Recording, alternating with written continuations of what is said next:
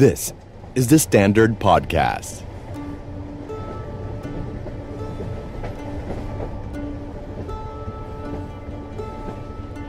คุณผู้ฟังเคยเกิดความรู้สึกแบบนี้ไหมครับ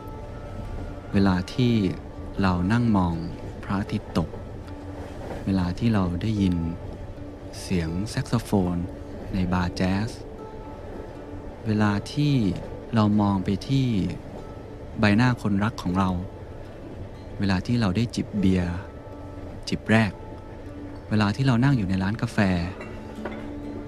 เหม่อมองออกไปข้างนอก แล้วเห็นใบไม้ร่วงลงดิน เวลาที่เราขับรถทางไกล แล้วเพลงที่เราชอบ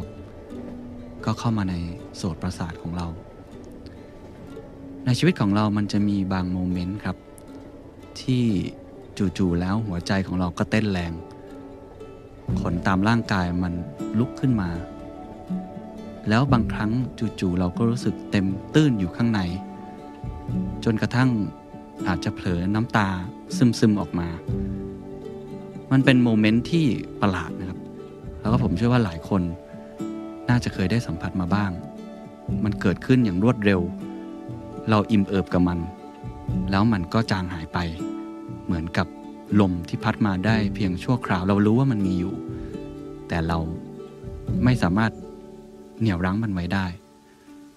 โมเมนต์แบบนี้ผมเพิ่งมาทราบภายหลังครับ ว่าในวัฒนธรรมญี่ปุ่น ปรัชญาญี่ปุ่น เรียกมันว่า วาบิซาบิ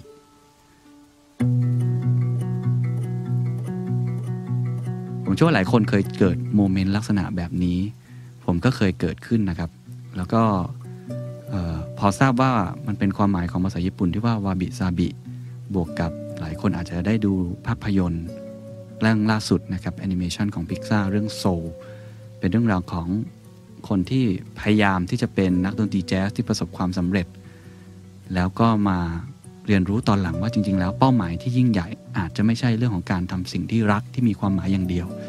แต่คือการ live a life คือ enjoy ในโมเมนต์เล็ก ๆ ของชีวิต ที่เกิดขึ้น ผมทำงานมาก็นานพอสมควรนะครับ แล้วก็เชื่อว่าตัวเองก็เป็นคนที่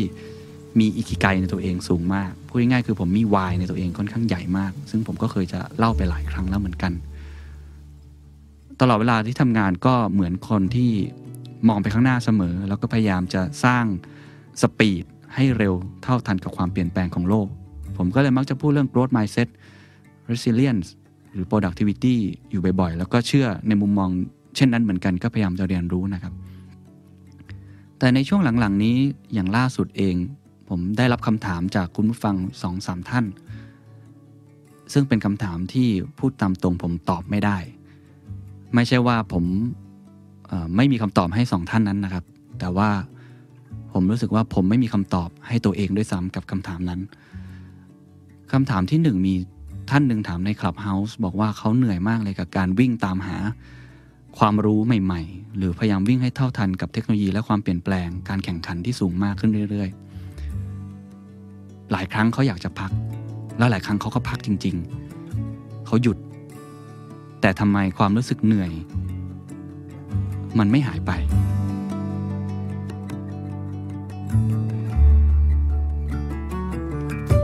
ตอนนั้นผมตอบไปว่าก็อาจจะต้องออกกำลังกาย หรือว่าหาเวลาไปชาร์จแบตตัวเอง พักผ่อนต่างจังหวัดบ้าง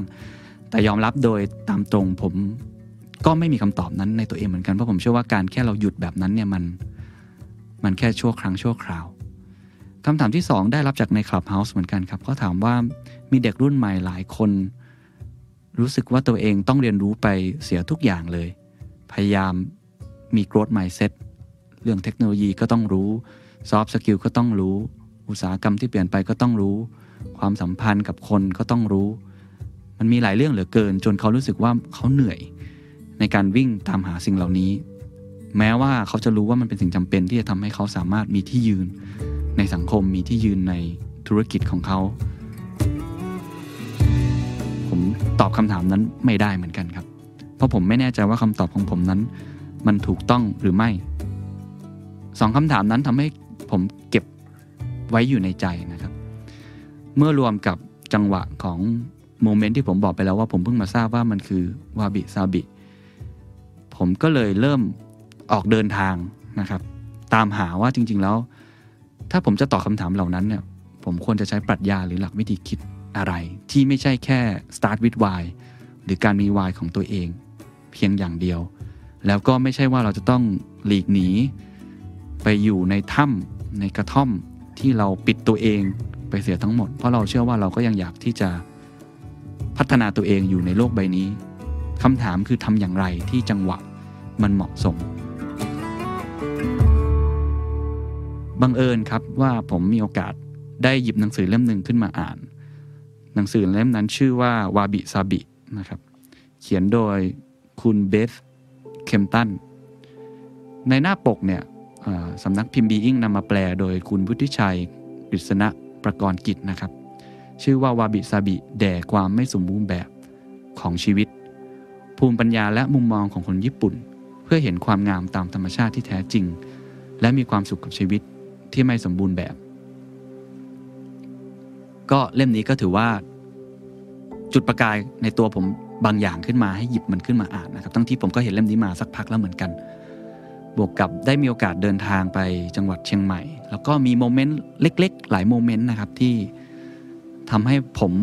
พบสัจธรรมบางอย่าง จากหนังสือเล่มนี้แล้วลงมือปฏิบัติ ผมก็เลยคิดว่าผมอยากจะมาเล่าสู่กันฟังกับทุกท่าน ที่อาจจะเกิดคำถามเดียวกันคล้าย ๆ กับผมที่ผมเจออยู่ว่า เราจะออกแบบชีวิตตัวเองอย่างไร ให้สามารถที่จะพัฒนาตัวเองทำงานแข่งขันได้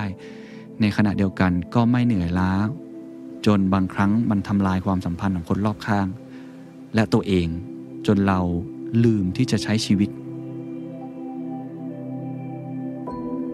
ผมคงไม่ได้บอกว่าตัวเองเป็นกูรูที่รู้ดีเรื่องนี้ แต่ว่าน่าจะเป็นคนที่ผ่านความเจ็บปวดนี้มาก่อน แล้วก็มีคำถามกับตัวเอง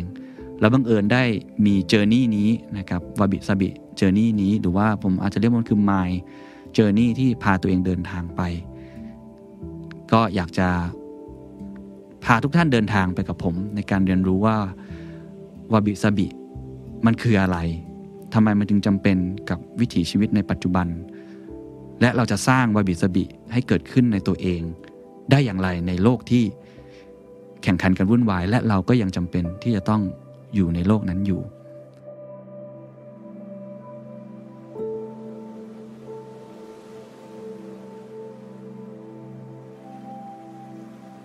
แต่ก่อนที่จะไปเล่านะครับว่ามันคืออะไรเนี่ยผมอยากจะเล่าประสบการณ์ตัวเองสักเล็กน้อยว่าผมไปเจออะไรมาที่เชียงใหม่ มันมีเหตุการณ์3ามที่เหตุการณ์ที่ทำให้ผมสะท้อนตัวเองขึ้นมา เหตุการณ์ที่ 1 คือบังเอิญผมไปเป็นกึ่งกึ่งเขาเรียกว่า non alcoholic cocktail bar ร้านหนึ่งเพิ่งเปิดไม่นานเลยครับ ชื่อว่า intangible ก็ตอนฟังชื่อก็รู้สึกแปลกใจเล็กน้อยว่ามันไม่ใช่ค็อกเทลนะ มันเป็นม็อกเทลครับ แต่ทำเป็นเหมือนโอมากาเสะมีคอร์ส ก็คิดว่าเก๋ดีก็ลองไป ไปไปทานดูนะครับ ผลปรากฏว่าคุณเจ้าของร้านคนที่ชื่อคีเนี่ยนะครับ เขาไม่ได้เป็นแค่ mixologist หรือเป็นคนที่หา ingredient วัตถุดิบจากชาวบ้านมาให้เราชิมอย่างเดียว แต่เขาเป็นคนที่เดินทางไปในข้างในด้วย เขาใช้ชื่อคอร์สว่า My Whispering หรือการกระซิบทางข้างในเนาะทางจิตวิญญาณ แล้วเขาออกแบบเมนูต่างๆเนี่ยเพื่อสอนหรือเพื่อบอกเล่าสิ่งที่เขาเชื่อ นั่นก็คือเรื่องของการเคารพในธรรมชาติ การใส่ใจสิ่งเล็กๆ การอยู่กับปัจจุบันที่นี่เดี๋ยวนี้ มันมีเครื่องดื่มตัวสุดท้ายครับ ซึ่งทำให้ผมเหมือนกับมีความรู้สึกบาบิสบิหรือเกิดความรู้สึกอะไรบางอย่างขึ้นมา ผมจำชื่อเครื่องดื่มไม่ได้ แล้วก็จำไม่ได้ว่ามันทำมาจากอะไร แต่เครื่องดื่มนั้นมีคอร์สชื่อว่า withing หรือการมีสติ สัมผัสแรกที่ผมสัมผัสกับเครื่องดื่มชนิดนั้นเนี่ย มันมีรสออกเปรี้ยวครับ เปรี้ยวแบบประหลาดประหลาดเพราะเป็นวัตถุดิบที่เราไม่เคยได้ชิมในชีวิตปกติสักเท่าไหร่ เป็นรสชาติที่จะบอกว่าอร่อยไหมก็ไม่เชิงแต่แปลกมาก แปลกจนเราสงสัยว่ามันคือรสอะไรแล้วเราก็คิดไปต่างๆนานา แต่ทันทีที่ผมคิดไม่ถึง 3 วินาที รสชาตินั้นก็หายไปจากลิ้น มันเป็นการออกแบบเชิงสสารเลยครับ ของคุณคีเพื่อออกแบบให้เรามีสติใน 3 วินาทีนั้น ผมได้ทราบภายหลังว่า เขาออกแบบกรดบางอย่างในเครื่องดื่มนั้น ให้น้ำลายเราฉะล้าง รสชาตินั้นออกไปทันทีจากลิ้นเรา แล้วผมรู้สึกว่านี่คือการใช้เครื่องดื่มในการกระตุ้นให้เราได้เรียนรู้เรื่อง mindfulness ที่ที่ทรงพลังแล้วก็สนุกมากด้วย ตอนนั้นก็เริ่มคิดอะไรบางอย่าง ก็ได้คุยกับคุณคีหลายเรื่องนะครับ คุณคีก็ศึกษาเรื่องเซนเรื่องอิคิไกเรื่องอะไรต่างๆ ด้วย นั่นคือ moment ที่หนึ่ง อีก moment หนึ่งคือเป็น moment ที่ผมไปบาร์แจ๊สที่หนึ่งชื่อท่าแพรอีสนะครับ เปิดมา 6 ปีแล้วครับ แต่ผมไม่เคยไปมาก่อนไม่น่าเชื่อเหมือนกัน ก็ไปเจอรุ่นน้องคนหนึ่งนะครับ ที่เขาอยู่กรุงเทพ แต่ว่ามาลองใช้ชีวิตอยู่ที่เชียงใหม่ทดลองการใช้ชีวิต แล้วก็ฝึกเล่นดนตรี เปิดร้านอาหารเป็นวีแกนก็เรียกได้ว่าทดลองใช้ชีวิตแบบที่ตัวเอง คิดว่าเป็นชีวิตที่ดีสำหรับตัวเอง หลีกหนีจากสังคมที่คุ้นเคยมา ก็คุยกันไปคุยกันมาก็สนุกดีครับแล้วน้องเขาก็ขึ้นร้องบนเวทีสเตจเล็กๆเป็นร้านเล็กมากครับคิดภาพเป็นเหมือนร้านแบบใช้อิฐเปลือยๆแล้วโครงสร้างตึกก็เล็กๆ เข้าไปจุได้ 20 คนเองครับ แล้วก็ส่วนใหญ่ก็เป็นชาวต่างชาติ แล้วก็มาดูดนตรีจริง ๆ เป็นวงเครื่องดนตรี 3 ชิ้นมีเชลโล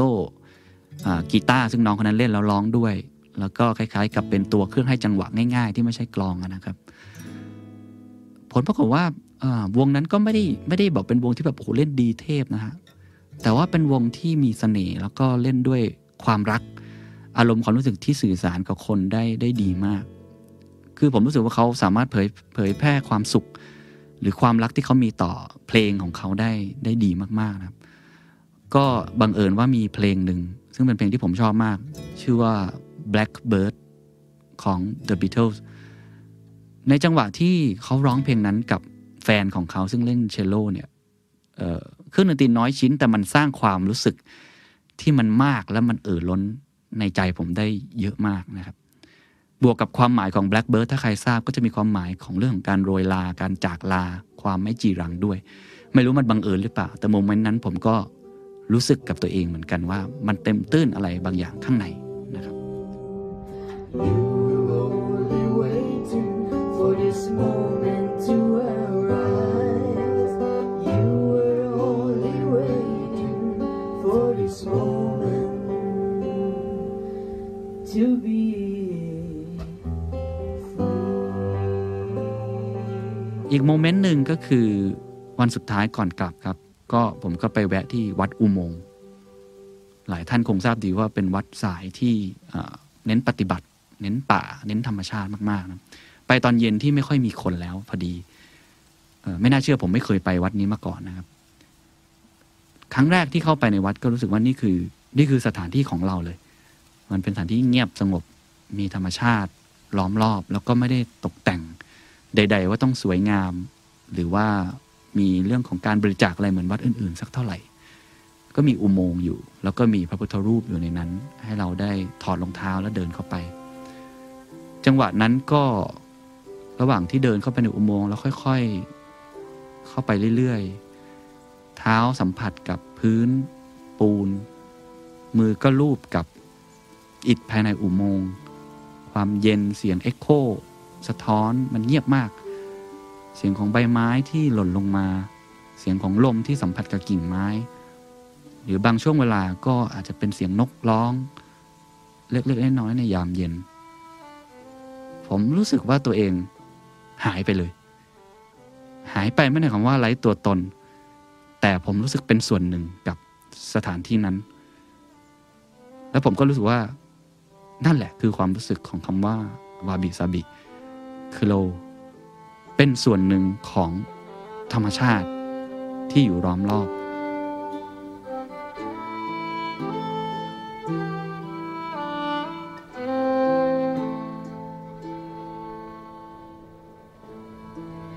การได้อ่านหนังสือวาบิซาบิท่ามกลาง ต้นไม้มากมายในที่พัก การได้สัมผัสกับเครื่องดื่ม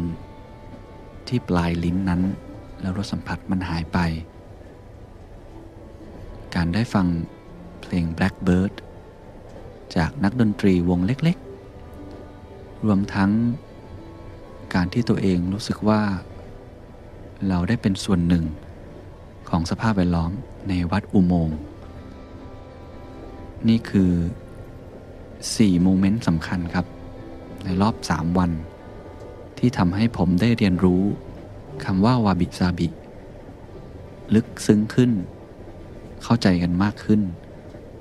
แล้วก็อยากจะเชิญชวนทุกท่าน มาเดินทางภายใน เพื่อค้นหาความหมาย วาบิซาบิ ในแบบตัวของคุณเอง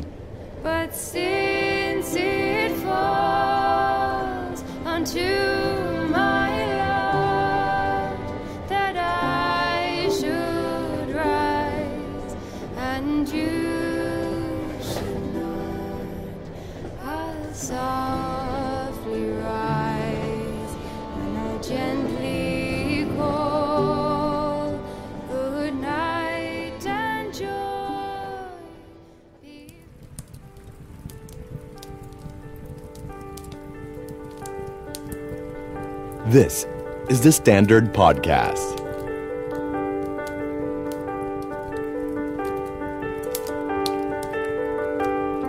แล้ววาบิซาบิ คืออะไร ตอนแรกผมก็สงสัยครับ แล้วก็ได้เปิดหนังสือลองอ่านดู หนังสือให้ความหมายแบบนี้ครับ วาบิซาบิ คือการตอบสนองของปัญญายาณ ต่อความงาม ที่สะท้อนให้เห็นธรรมชาติที่แท้จริงของชีวิต วาบิซาบิคือการยอมรับและชื่นชมต่อธรรมชาติของสรรพสิ่ง ที่ล้วนไม่เที่ยง ไม่สมบูรณ์ และไม่เสร็จสิ้นว่าบิซาบิคือการรับรู้ถึงคุณค่าของความเรียบง่าย ความเนิบช้า และการดำเนินชีวิตไปตามธรรมชาติว่าบิซาบิคือสภาวะของหัวใจ มันคือการสูดลมหายใจเข้าลึกๆ แล้วก็ค่อยๆ ผ่อนออกมา มันคือความรู้สึกณชั่วขณะ ที่เรารู้สึกชื่นชมยินดี อย่างแท้จริง เป็นชั่วขณะที่สมบูรณ์แบบ ในโลกที่ไม่สมบูรณ์แบบ ข้อดีก็คือ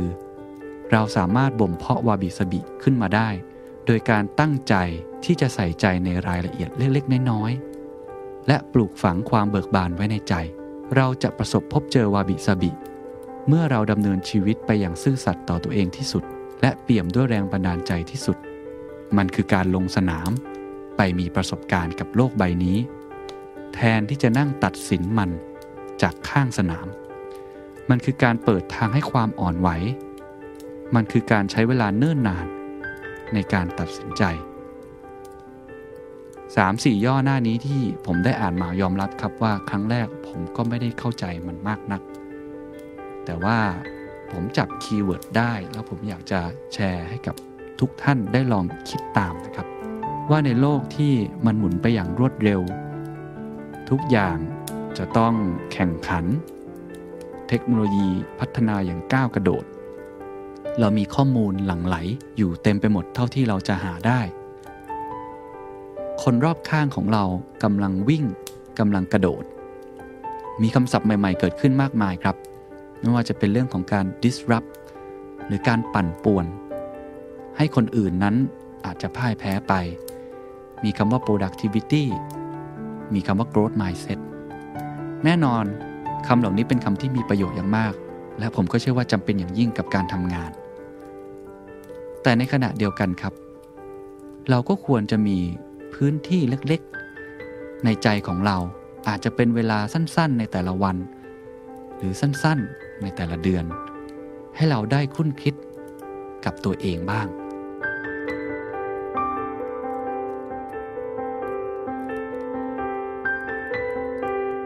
ถ้าถามผมว่าวาบิซาบิ แปลว่าอะไร ผมอยากจะตอบอย่างนี้ครับคำว่าวาบิ คือความงามในความเรียบง่ายคำว่าซาบิ คือความงามในความโรยรา รากที่แท้จริงของคำศัพท์ว่าวาบิซาบิจริง ๆ แล้ว ไปถามคนญี่ปุ่น บางคนก็อาจจะตอบไม่ได้นะครับ ก็อาจจะแค่บอกว่า เออมันอยู่ในสายลม เขาเข้าใจมัน แต่อธิบายไม่ถูกมันเหมือนกัน โดยสรุปครับ ความหมายของคำว่าวาบิซาบิที่ผมเข้าใจนะครับ คือ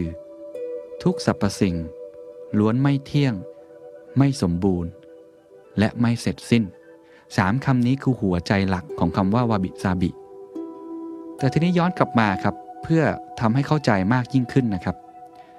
ผมคิดว่าคำศัพท์ที่บอกว่าเป็นแบบวาบิซาบิที่เรามักจะนึกถึงเนี่ยและหลายคนคิดว่านั่นคือคำหมายของคำว่าเบสบิก็อย่างเช่นคำว่าไม่สมมาตร มีบรรยากาศ ความงามที่มีตำหนิ ความถ่อมตน ไม่สมบูรณ์แบบ ผิดปกติ ริ้วรอยของการเวลา ปานกลาง ธรรมชาติ โหยหาอดีต อินทรีย์ ดิบ สะกดคมสากครุขระหยาบกร้าน สงบงาม เรียบง่าย ดื่มดำ แฝงเร้น มีสัมผัสพื้นผิว ต่ำต้อย รสนิยมแบบวาบิซาบินี้จึงทำให้ใครหลายคนนึกถึงถ้วยธรรมดา ธรรมดาสักใบ ใบไม้แห้ง หรืออาจจะเป็นพิธีชงชา มันคือริ้วรอยของการเวลานั่นเองครับ แต่อันนี้เป็นแค่ความเข้าใจในระดับพื้นผิว เราจำเป็นที่จะต้องเข้าใจองค์ประกอบของวาบิซาบิอีกนิดหนึ่งครับ เมื่อกี้เราบอกไปแล้วว่ามี 3คำหลักๆ ที่เป็น keyword คือไม่เที่ยง ไม่สมบูรณ์แบบ และไม่เสร็จสิ้น แต่องค์ประกอบอีก 3 อย่างที่ผมเข้าใจแล้วลองตีความมันเพิ่มเติมว่า การที่เราจะสามารถมีวาบิซาบิได้เนี่ยเราจะต้องเข้าใจ 3คำนี้ก่อนครับคำที่ 1 คือคำว่า time ครับเวลาคำที่ 2 คือคำว่า space หรือที่ว่าง และคำที่ 3 คือคำว่า natural หรือธรรมชาติ ทุกท่านเข้าใจและตีความ ความหมายของ3คำนี้อย่างไร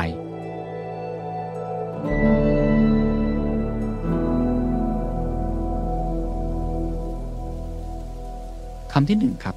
คำว่าเวลา ผมว่านี่คือสินทรัพย์ที่สำคัญที่สุดในชีวิตของเรา เราอยากให้คุณค่ากับสิ่งไหน เราอยากให้เวลากับสิ่งไหน นั่นก็หมายความว่าเราให้น้ำหนักกับชีวิตในส่วนนั้น แต่คำว่าเวลาในความหมายของวาบิซาบิคือ เราควรจะอยู่กับปัจจุบัน แต่ในขณะเดียวกัน เราก็เคารพในสิ่งที่ผ่านมาแล้ว ถ้าเกิดว่าความงามแบบญี่ปุ่นเนี่ยบางทีเราเห็นเรื่องของดอกซากุระใช่ไหมครับ แต่ถ้าความงามของวาบิซาบิเขาจะมองความงามของใบไม้แห้งที่ร่วงหล่นนั่นก็คือการมองเห็นว่าทุกอย่างนั้นมันเป็นเรื่องของการสะสมการเวลามาแล้ว พูดง่าย ๆ คือความโรยรานั่นเองอย่างที่ผมกล่าวไปแล้ว เพราะฉะนั้นคุณต้องเข้าใจว่าเวลานั้นเป็นองค์ประกอบที่สำคัญมาก ถ้าคุณเป็นคนที่ทำงาน แล้วมองอนาคตตลอดเวลา จนลืมปัจจุบันไป อันนั้นอาจจะไม่ใช่วาบิซาบิ ในขณะเดียวกันถ้าเราโมแต่โหยหาอดีต ยึดติดกับความสำเร็จเดิมๆ นั่นก็ไม่ใช่วาบิซาบิเช่นเดียวกัน ความหมายของคำว่าเวลาคือความหมายของคำว่า คุณเข้าใจและชื่นชมในความโรยรา และการเวลาที่ผ่านมา และปล่อยวางทำใจได้กับสิ่งที่ผ่านมาแล้ว ไม่แข็งขืน หรือไม่ต่อต้านมัน แต่ในขณะเดียวกันครับ คุณก็มองไปข้างหน้า อย่างมีความหวัง แต่ไม่ใช่ความคาดหวัง คุณลงมือทำในทุกๆวัน ด้วยสติที่พร้อม ด้วยความคิดที่คุณตั้งใจทำอย่างเต็มที่ มองทุกอย่าง เป็นการเติบโต แล้วก็มองครับว่า เราไม่ใช่คนที่สมบูรณ์แบบ แต่เราสมบูรณ์พร้อม ในแบบที่เราเป็น เมื่อเราเริ่มเข้าใจความหมายของคำว่าเวลา ที่อยู่ที่ here และ now เราจะเริ่มเข้าใจว่า กระแสเทคโนโลยีหรือความเปลี่ยนแปลงของพฤติกรรมผู้บริโภค disruption คำศัพท์ต่าง ๆ นี้ จริง ๆ แล้ว มันมีวิธีการปรับความเร็วหรือจังหวะ ให้เข้ากับความเร็วที่เปลี่ยนแปลงแบบนั้น ผมยกตัวอย่างเช่น มีคนถามเสมอว่า The Standard คือ disruptor ใช่หรือไม่ เราอยากจะไป disrupt ความเปลี่ยนแปลงใช่หรือไม่ ผมไม่แน่ใจกับคำตอบ แต่ผมก็คิดเสมอว่าถ้าเกิดเราจะก้าวไปข้างหน้าได้ เราจำเป็นอย่างยิ่งครับ ที่จะต้องนำอยู่ข้างหน้าหรือวิ่งให้เร็วกว่าคนอื่น อย่างสม่ำเสมอ หลายครั้งเราอาจจะวิ่งได้เร็ว แต่ว่าบางครั้ง เร็วเกินไปก็อาจจะหกล้ม และคนเราไม่สามารถวิ่งเร็วหรือโตสิบเท่า ได้ตลอดเวลาคำถามสำคัญก็คือแล้วจังหวะที่เหมาะสม มันคืออะไร ในหนังสือเล่มนี้ได้พูดถึงพิธีชงชาครับ แล้วเขาบอกว่าพิธีชงชาที่ดีนั้นมี 3 ระดับ คือคำว่าช้า เร็วมากและเร็ว สังเกตว่าไม่มีคำว่าหยุด ผมเชื่อว่าสปีดในการทำงานหรือการเรียนรู้ วิธีการที่จะต้องมี productivity หรือ growth mindset ตลอดเวลา ยังเป็นปัจจัยที่สำคัญอยู่ แต่คำถามก็คือ คลื่นแห่งความเปลี่ยนแปลงนี้ เราควรจะยืนอยู่ตรงไหน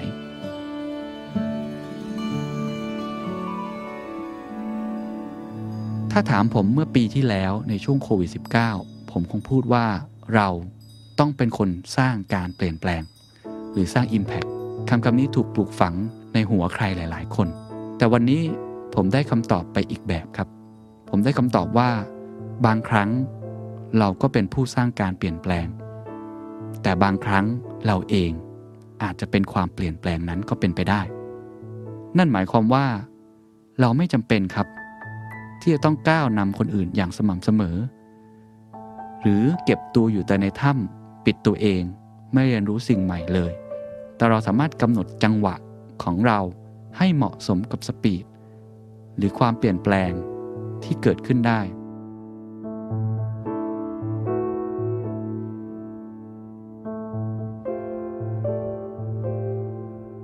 องค์ประกอบที่ 2 ครับ คือคำว่า space หรือที่ว่าง คำคำนี้เป็นคำที่ใหญ่มาก แต่เป็นคำที่หลายคนอาจจะเคยอ่านเจอในหนังสือธรรมะหลาย ๆ เล่ม พุทธทาสพิขุก็เคยบอกถึงคำว่าว่าง แต่ก่อนผมก็ไม่ค่อยเข้าใจครับว่าคำว่าว่างในความหมายของเขาคืออะไร ก็มาเริ่มเข้าใจในตอนที่เริ่มมีอายุมากขึ้น ว่าคำว่าว่าง ไม่ได้หมายความว่า เราไร้ตัวตน แต่คำว่าว่าง คือเราเป็นส่วนหนึ่งของสิ่งแวดล้อมล้อมรอบทั้งหมด เราเป็นส่วนหนึ่งของธรรมชาติ เราเป็นส่วนหนึ่งของร้านกาแฟ เราเป็นส่วนหนึ่งของร้านอาหาร เราเป็นส่วนหนึ่งของสังคมนั้นๆ เราเป็นส่วนเล็กๆ ที่สามารถที่จะเดินไปพร้อม ๆ กับพวกเขาได้ หลักการของวาบิสบิคือ เราชื่นชมหรือมองเห็นคุณค่าในสิ่งเล็กๆ ที่อยู่รอบตัว เราถ่อมตัว เราไม่ผงผาง เพราะเรารู้ครับว่าเราไม่ได้ยิ่งใหญ่มาจากไหน และเรา ก็เป็นแค่จุดเล็กๆ เราเป็นแค่ความว่างในถ้วยชา แต่ในขณะเดียวกัน ถ้วยชานั้นก็เป็นตัวเราเหมือนกัน พูดแล้วอาจจะเป็นลักษณะที่เป็นเซนสักเล็กน้อยนะครับ แต่ผมเชื่อว่า การที่เราถ่อมตน humble และ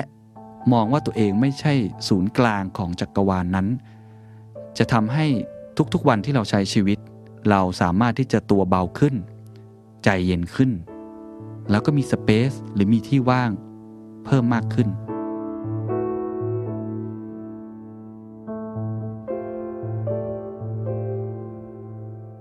องค์ประกอบที่ 3 คือคำว่าธรรมชาติ ผมว่านี่คือหัวใจอย่างหนึ่งคำว่าธรรมชาติของวาบิสบิไม่ได้หมายความว่าต้องไปอาบป่า ต้องไปอยู่ในแม่น้ำหรือต้องไปอยู่ในภูเขา แต่ที่ผมเข้าใจความหมายของคำว่าธรรมชาติของวาบิสบิคือ ความโรยราของการเวลา ธรรมชาติของจานที่แตก ธรรมชาติของริ้วรอยบนใบหน้าของเรา ธรรมชาติของกิ่งไม้ หรือผิวสัมผัสของบางอย่าง ที่โรยราไปตามกาลเวลา ถ้าเราเข้าใจในสิ่งนี้แล้วเคารพต่อธรรมชาตินำธรรมชาติบางส่วนมาอยู่ในตัวเรา หรือในห้องของเรา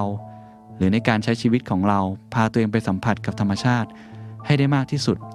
เราก็จะมีจิตใจที่เปิดกว้าง หัวใจที่เปิดออก นี่คือความเข้าใจของผมครับ ว่าทั้ง 3 อย่างนี้เป็นองค์ประกอบสำคัญที่เราต้องจูนหรือไฟล์จูนให้เจอว่าเราอยู่ตรงไหน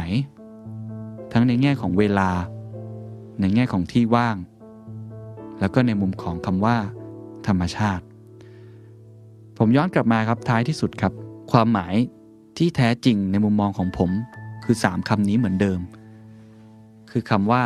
ไม่เที่ยง ไม่สมบูรณ์ และไม่เสร็จสิ้น ไม่เที่ยงคือเรามองว่าทุกอย่างนั้นเปลี่ยนแปลงตลอดเวลา เรื่องนี้ใช้ได้กับ disruption เหมือนกันนะครับ ความเปลี่ยนแปลงที่เกิดขึ้น มีขาขึ้น ก็มีขาลง วันหนึ่งก็ต้องมีคนมาแทนคุณ วันหนึ่งคุณอาจจะต้องไปแทนคนอื่น ทุกอย่างเปลี่ยนแปลงตลอดเวลา เราแค่เป็นส่วนหนึ่งของความเปลี่ยนแปลงนั้น ไม่แข็งขืนกับความเปลี่ยนแปลงของยุคสมัย เราก็จะไม่ทุกข์กับมันคำที่สองคือไม่สมบูรณ์ ไม่สมบูรณ์คือมองว่าทุกอย่างคือกระบวนการครับ การทำงานของคุณความสัมพันธ์ของคุณ ทุกอย่างเป็นจุดเริ่มต้นใหม่ ๆ เสมอ มันยังไม่ได้สมบูรณ์แบบ และไม่มีคำว่า perfect ตลอด เราต้องเรียนรู้ในทุกๆวัน เราต้องเติมเต็มความรู้ เติมเต็มเรื่องราวใหม่ๆให้กับตัวเอง และคำที่สามคำว่าไม่เสร็จสิ้น ก็คือ เรายังอยู่ในวิวัฒน์ของชีวิตตัวเองอย่างสม่ำเสมอ การงานทุกอย่างความสัมพันธ์ทุกอย่างมันยังไม่ใช่จุดจบ มันเป็นวัฏจักรไม่ใช่นิรันดร์ผมว่าสามคำนี้จะช่วยทำให้เรามองโลกเปลี่ยนไปมากขึ้น แล้วก็อาจจะเข้าถึงความลึกของคำว่า วาบิสบิ ได้มากขึ้นครับ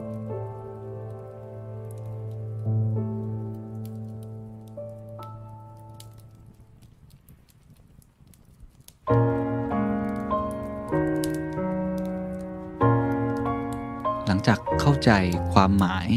ของคำว่าวาบิซาบินะครับ ผมเชื่อว่าหลายท่านก็คงมีคำถามครับว่า แล้วจะเอามาใช้ในชีวิตประจำวันได้อย่างไร นั่นก็คือ how หรือว่าการที่เราใช้ชีวิตอยู่ปกติแล้วไม่ได้อยู่ในธรรมชาติ เราจะเอาวาบิซาบิเข้ามาเป็นส่วนหนึ่ง ในแต่ละวันเนี่ยในรูปแบบไหนได้บ้าง ตัวผมเองก็อยากจะเล่าเคสส่วนตัวนะครับ ที่ประสบพบเจอมากับตัวเองจริง ๆ แล้วก็กำลังผมใช้คำว่าเรียนรู้ไปกับมันละกัน ไม่ได้บอกว่าประสบความสำเร็จแล้ว ผมเป็นคนทำงานหนักมากครับ แล้วก็ผมไปพูดทุกครั้ง ผมก็จะบอกผมเชื่อในการทำงานหนัก ทุกวันนี้ก็ยังเชื่อในการทำงานหนักนะครับ ผมเคยทำงานหนักถึงขั้นว่าผมไม่รู้ว่าแม่ผมป่วยสองสาครั้ง แล้วท่านก็ต้องไปโรงพยาบาลด้วยตัวเอง บทเรียนนี้เคยเกิดขึ้นกับผมเมื่อประมาณ 5 ปีที่แล้ว สิ่งที่ผมเปลี่ยนแปลงตัวเองในวันนั้นก็คือผมบริหารเวลาใหม่ จัดการเวลาเรียง priority ใหม่ ให้ความสำคัญกับครอบครัว ใช้คำว่าลงใน Google Calendar เนี่ยถ้าเป็นธุระของครอบครัว งานแต่งงานของเพื่อน กิจกรรมต่างๆ ที่เป็นเรื่องการรักษาความสัมพันธ์เนี่ยผมจะให้ความสำคัญ ไม่แพ้กับงานประชุมกับลูกค้าเลย ก็ได้เรียนรู้บทเรียนนั้นมาแต่เชื่อไหมครับว่าในปัจจุบันนี้ผมไม่รู้ตัวเองเลยครับว่ามันไม่พอครับ กับการจัดลำดับความสำคัญในเชิงเวลาแบบนั้น ผมเพิ่งรู้ตัวเองจากภรรยาของผมนะครับว่าในรอบเกือบเกือบสปีที่ผ่านมานับตั้งแต่ก่อนเกิดโควิด แล้วก็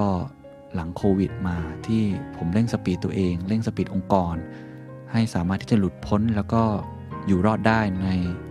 โลกธุรกิจแบบ New Normal นี้เนี่ยตัวผมเองเนี่ยทำงานตลอดเวลา แน่นอนผมจัดลำดับความสำคัญมีเวลาให้ตัวเองได้พักผ่อน มีเวลาที่ได้อยู่กับครอบครัวหรือคนรัก แต่ผมเพิ่งรู้ตัวครับว่าทุกครั้งที่ผมกลับบ้านไป ใจของผมไม่เคยอยู่กับตัวเองเลย ผมจะคิดตลอดเวลาว่าวันนี้ผมลืมทำอะไรไปหรือเปล่า ผมจะคิดตลอดเวลาว่าผมสามารถวางแผนกลยุทธ์อะไรได้อีกไหม ผมจะหยิบโทรศัพท์มือถือขึ้นมาดูสม่ำเสมอว่ามีข่าวอะไร ที่ผมยังไม่รู้อีกบ้าง ผมต้องประชุมกับใครอีก ผมต้องแจกจ่ายงานให้ใคร ผมลืมทำนัดหมายสำคัญกับใครอีกหรือไม่ หลายครั้งแฟนของผมบอกเองครับว่า ตัวผมอยู่บ้าน แต่เหมือนกับใจของผมไม่เคยอยู่บ้านเลย แม้ว่าผมจะนั่งกินข้าวอยู่ หรือทำกิจกรรมอย่างอื่น ร่วมกับเขาเองก็ตามทีแต่เชื่อไหมครับ ผมไม่เคยรู้มาก่อนเลย ผมเชื่อว่าตัวเองบริหารเวลาได้ดีมากคนหนึ่งผมก็ไปพูดเรื่องการบริหารเวลาบ่อยๆ แต่สิ่งที่ผมลืมไปคือ ผมไม่เคยบริหารใจของผมในแต่ละช่วงเวลาเลย ผมไม่มีโฟกัส หรือไม่มีความ concentrate หรือใส่ใจใน moment แต่ละ moment ในช่วงเวลาบางช่วงเวลาสั้น ๆ นอกเหนือจากการงานเลย ผมเพิ่งมารู้ว่าทำไมช่วงหลังๆ ความสัมพันธ์ของผมกับแฟนเนี่ยหลายครั้งเหมือนคุยกันละคนละภาษา หรือหลายครั้งก็ทะเลาะกันเรื่องเล็ก ๆ ที่ปกติไม่เคยทะเลาะ และหลายครั้งเขาก็อาจจะพูดเปรยๆว่าเหมือนเขาไม่ได้อยู่กับผมเลย หรือผมไม่ได้อยู่กับเขาเลย ตอนแรกผมไม่เข้าใจครับ จนกระทั่งได้มีโอกาสอ่านเรื่องวาบิซาบิก็เลยเริ่มเข้าใจอะไรบ้าง สิ่งที่ผมเข้าใจก็คือว่า แม้ว่าเราจะจัดลำดับความสำคัญจัดลำดับเวลาดีแล้วก็ตามที แต่เราต้องเผื่อโมเมนต์เล็ก ๆ ที่เราโฟกัส หรือใส่ใจ กับสิ่งที่อยู่ตรงหน้าอย่างแท้จริงยกตัวอย่างเช่น ทุกวันนี้เวลากลับมาบ้าน ผมก็จะพยายามคุยกับแฟน หรือพยายามหากิจกรรมเล็ก ๆ เหมือนเป็นการจัดลำดับความสำคัญที่อาจจะไม่เคยสำคัญสำหรับตัวผมเลย ให้สำเร็จเสร็จสิ้นก่อน เพื่อโฟกัส สิ่งที่อยู่ตรงหน้า อย่างเช่น การล้างจานที่เหลือไว้ การรดน้ำต้นไม้ หรืออาจจะเป็นการเก็บผ้าหรืออะไรสักอย่างหนึ่งที่ปกติแล้ว ผมอาจจะไม่ได้ใส่ใจมันมากนัก ที่สำคัญที่สุดก็คือ ระหว่างทานข้าว หรือระหว่างพูดคุยกับคนที่ผมรักเนี่ยผมก็จะพยายามที่จะตั้งใจฟัง ใน moment นั้นสั้นๆ แม้ว่ามันจะเป็น moment ที่สั้นมาก 10-30 นาที แล้วผมก็กลับไปทำงานต่อก็ตามที แต่นี่คือ moment ที่สำคัญมากที่จะทำให้เราได้เข้าใจซึ่งกันและกัน และเบรกตัวเอง จากความเร่งรีบหรืองานที่ตัวเองมีอยู่ ผมไม่แน่ใจว่าสิ่งที่ผมเล่านี้มันอาจจะช้าเกินไปสำหรับคนอื่นๆ คนอื่นอาจจะเรียนรู้ก่อนผมไปแล้วนะครับ แต่ผมเชื่อว่านี่แหละครับ คือหัวใจของการที่เราเข้าใจความหมายของคำว่าเวลา ความหมายของคำว่าที่ว่าง และความหมายของคำว่า ธรรมชาติ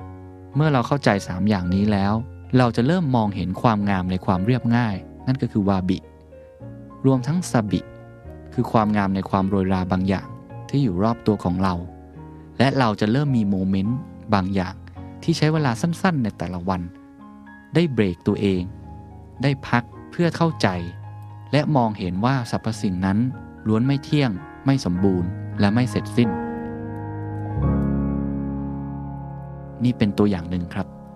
ที่ผมทดลองใช้กับตัวเองและผมเชื่อว่าเป็นแนวทางที่น่าจะนำไปปรับใช้ได้กับชีวิตของท่าน บทเรียนจากเหตุการณ์นั้นครับทำให้ผมพอที่จะเข้าใจ ความจำเป็นของวาบิสบิมากยิ่งขึ้น แล้วก็รู้ครับว่ามันมีประโยชน์กับชีวิตอย่างไร คุณวุฒิชัยครับที่เป็นผู้แปลหนังสือวาบิสบิเล่มนี้ครับ ได้เขียนไว้ในบทเกริ่นนำที่ผมคิดว่าน่าสนใจมากๆ เขาบอกว่า ถ้าลองนำแนวคิดทั้งหลายมาวางเทียบกัน จะพบว่าอีกิไกคือ why มันช่วยตั้งคำถามเรื่องเหตุผลและความหมายของชีวิต ส่วนคินซึงิคือ how มันประยุกต์วิธีซ่อมถ้วยกระเบื้องแตกหัก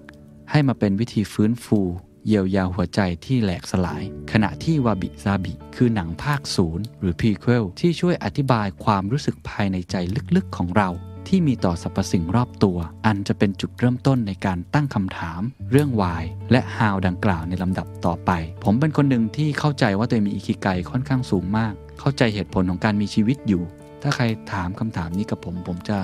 ตอบได้อย่างมั่นใจ แล้วก็ในเรื่องของคินซงิซึ่งผมเข้าใจว่าความหมายภาษาอังกฤษก็ประมาณว่า resilience นะครับ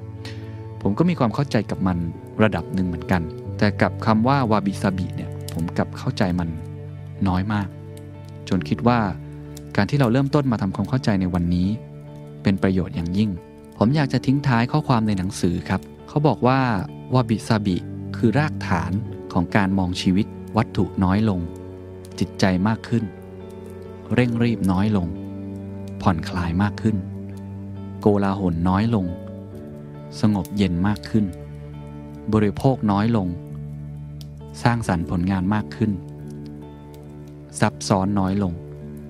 กระจ่างชัดมากขึ้น ตัดสินน้อยลง ให้อภัยมากขึ้น อวดโอ้น้อยลง จริงแท้มากขึ้น ขัดขืนน้อยลง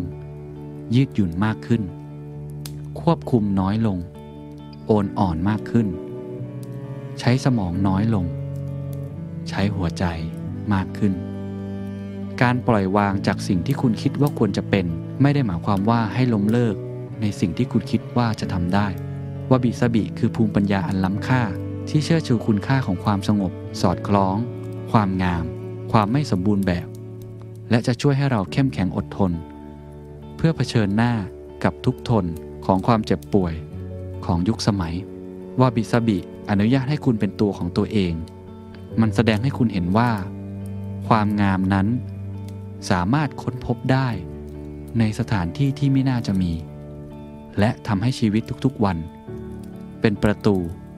เปิดสู่ความเบิกบาน Stop it, just let the wind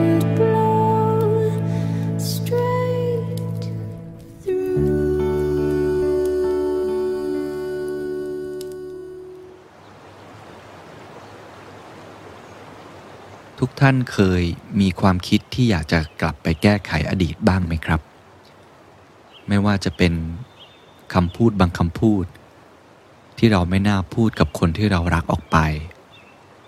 การกระทำบางอย่าง ที่ทำให้เพื่อนร่วมงานของเราเกิดความผิดใจกัน หรือการตัดสินใจในเชิงธุรกิจ ที่นำมาซึ่งความเสียหาย ผมเชื่อว่า หลายท่านก็คงจะเคยเจอกับความรู้สึกนั้น แม้ว่าเมื่อเรามีคนมาถามคำถามนี้กับตัวเราเอง เราก็มักจะบอกครับว่า เราไม่อยากกลับไปแก้ไขอะไรหรอก แต่ลึกๆแล้วผมรู้สึกว่าหลายคนก็อาจจะมีความรู้สึกเสียดาย หรือความรู้สึกที่โทษตัวเอง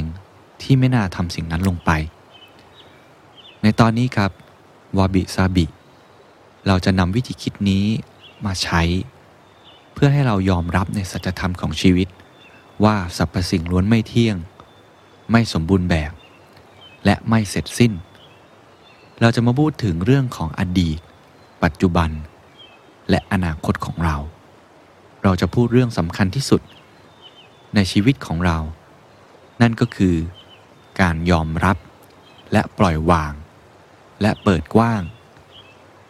ไม่ว่าจะเป็นการยอมรับในอดีต ยอมรับปัจจุบัน และเปิดกว้าง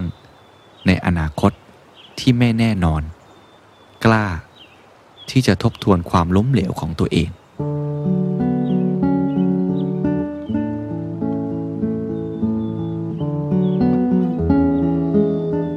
This is the Standard Podcast..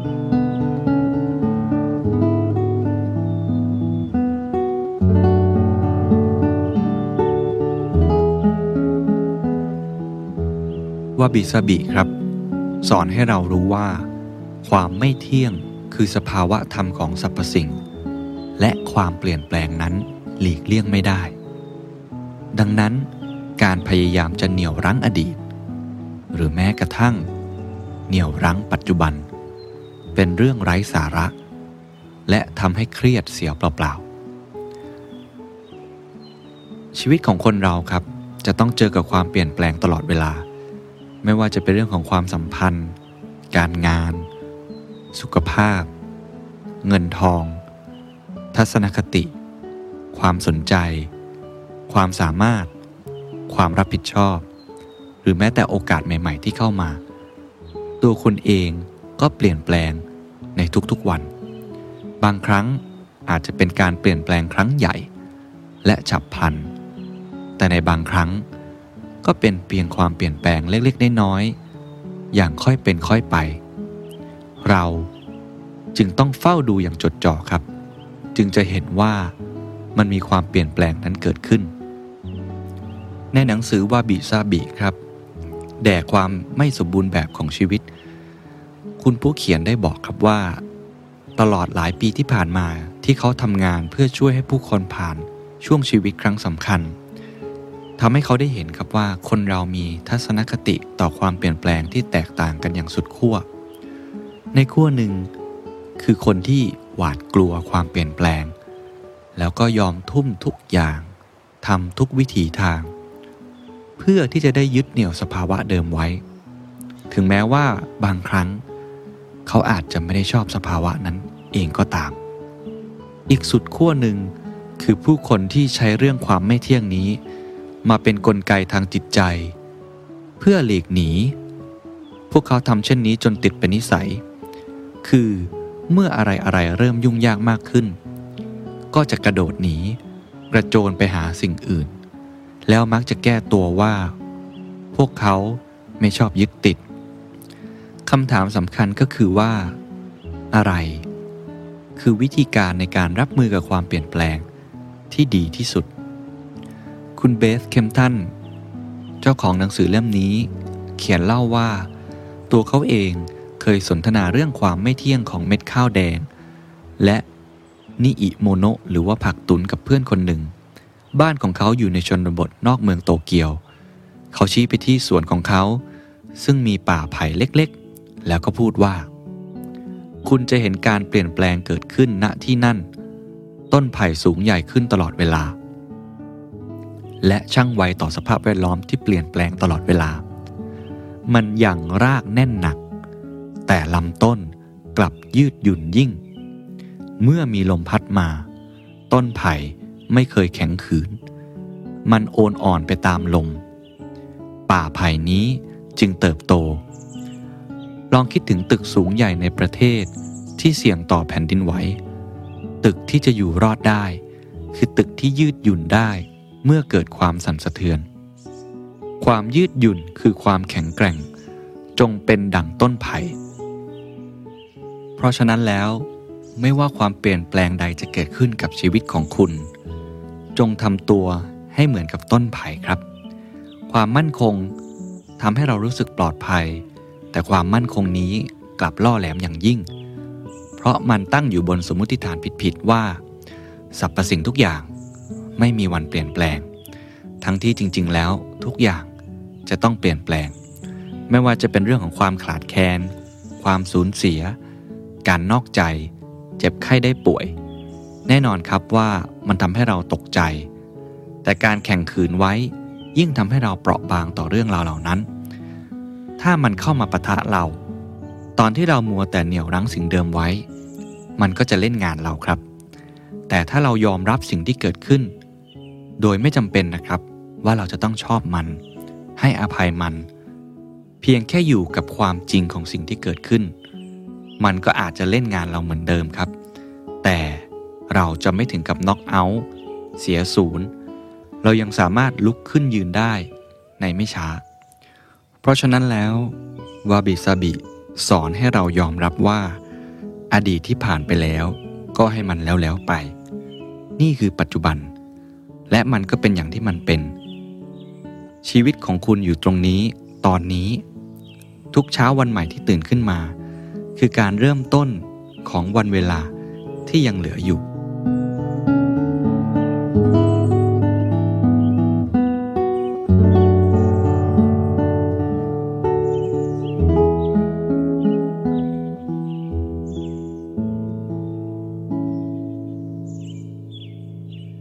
ผมคิดว่าเรื่องของการยอมรับอดีต เป็นสิ่งหนึ่งที่ทำได้ยากมากนะครับ โดยเฉพาะเรื่องยากๆ เขาก็เลยมีวิธีการให้ทุกท่านลองได้นำไปปรับใช้ดู เขาบอกว่าเราต้องให้มุมมองในการมองสิ่งต่างๆ ว่ามันใหญ่หรือมันเล็กตามความเป็นจริง มองว่าสิ่งที่คุณกำลังเจอนั้น เป็นเรื่องสำคัญหรือเปล่า เราต้องทนุถนอมมันอย่างดี หรือควรปล่อยวางมันไป เมื่อมีความยุ่งยากเกิดขึ้น มิตรแท้ที่สุด คือการยอมรับ โดยไม่ใช่การยอมยกให้คนอื่นเข้ามาจัดการแทน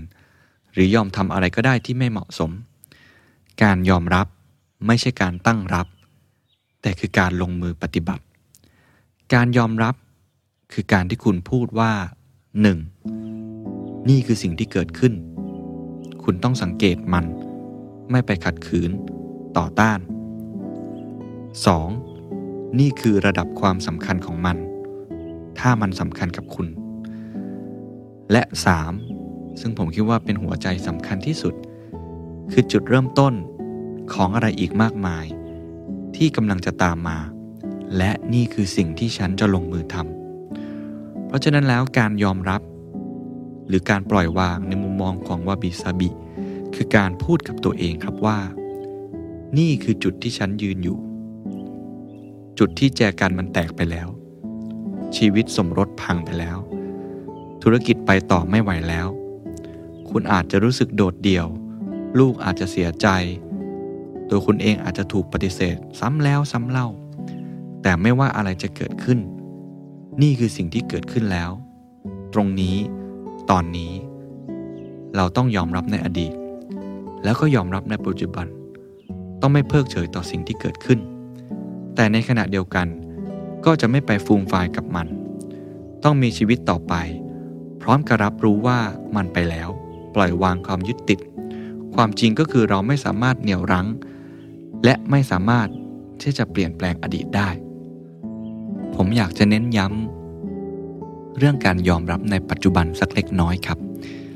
เมื่อสักครู่ผมพูดไปแล้ว ว่าการยอมรับในอดีตสิ่งที่เกิดขึ้นมาแล้ว มันจากไปแล้วไม่ว่าจะดีหรือร้าย สิ่งนั้นผ่านไปแล้ว แต่การยอมรับในปัจจุบัน เป็นอีกสิ่งหนึ่งที่เป็นหัวใจสำคัญ ที่จะทำให้คุณเดินหน้าต่อไป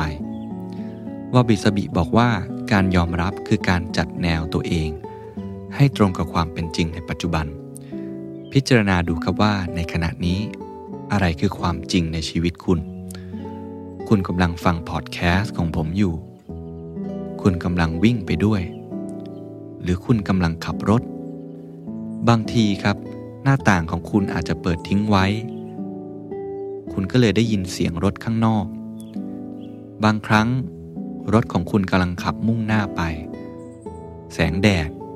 ก็เลยส่องเข้ามาที่ดวงตาของคุณ คุณร้อน หนาว หรือสบายดีหรือไม่ ถ้าคุณได้กลิ่นอาหาร หรือไอดินกลิ่นฝนจากสวนนอกบ้าน คุณเปิดเพลงฟังไปด้วยหรือเปล่า ว่าบิสบิสอนครับว่าเมื่อไหร่ก็ตามที่คุณรู้สึกเครียด วิตกกังวล โศกเศร้า เคว้งคว้าง หรือเดียวดาย จงอยู่กับปัจจุบันขณะ ให้รู้ ให้เห็นว่ากำลังเกิดอะไรขึ้นกับร่างกายของคุณกำลังเกิดอะไรขึ้นกับรอบกายคุณ รับรู้ความรู้สึกของคุณ และขอให้รู้ครับว่า สิ่งเหล่านี้เป็นเพียงสภาวะชั่วคราว ในไม่ช้า มันจะเปิดทางให้สิ่งใหม่เข้ามาแทน เมื่อใดก็ตามครับ ที่คุณรู้สึกว่ากำลังท่วมท้นล้นเกิน พยายามยอมรับว่าความเป็นไปได้ในขณะปัจจุบันมีขีดจำกัด คุณทำได้ เท่าที่ทำได้เท่านั้น นี่ไม่ใช่การปิดโอกาส แต่เป็นการรู้ถึงศักยภาพของตัวเอง เพื่อที่คุณจะได้เลิกคาดหวังกับสิ่งที่เป็นไปไม่ได้ และปล่อยให้ตัวเองได้พักบ้าง หรือเมื่อใดก็ตามครับที่คุณได้พบกับช่วงเวลาแห่งความสุข ความสุขนั้นไม่ว่าจะเป็นเรื่องภาพ เสียง กลิ่น รส ให้คุณรู้สึกกับตัวเองครับว่า ขณะเวลานั้นที่ล่วงไป ล่วงไป คุณกำลังรู้สึกสิ่งนั้น แต่แน่นอนครับว่า ความทรงจำอันล้ำค่านี้ เมื่อมันผ่านไป มันก็จะไม่อยู่กับคุณ